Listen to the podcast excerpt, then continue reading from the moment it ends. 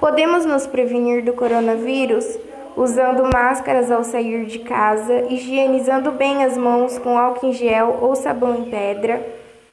É, ao sair de casa, ir de máscara e quando voltar, quando retornar para casa, trocar de roupa e lavar separadamente.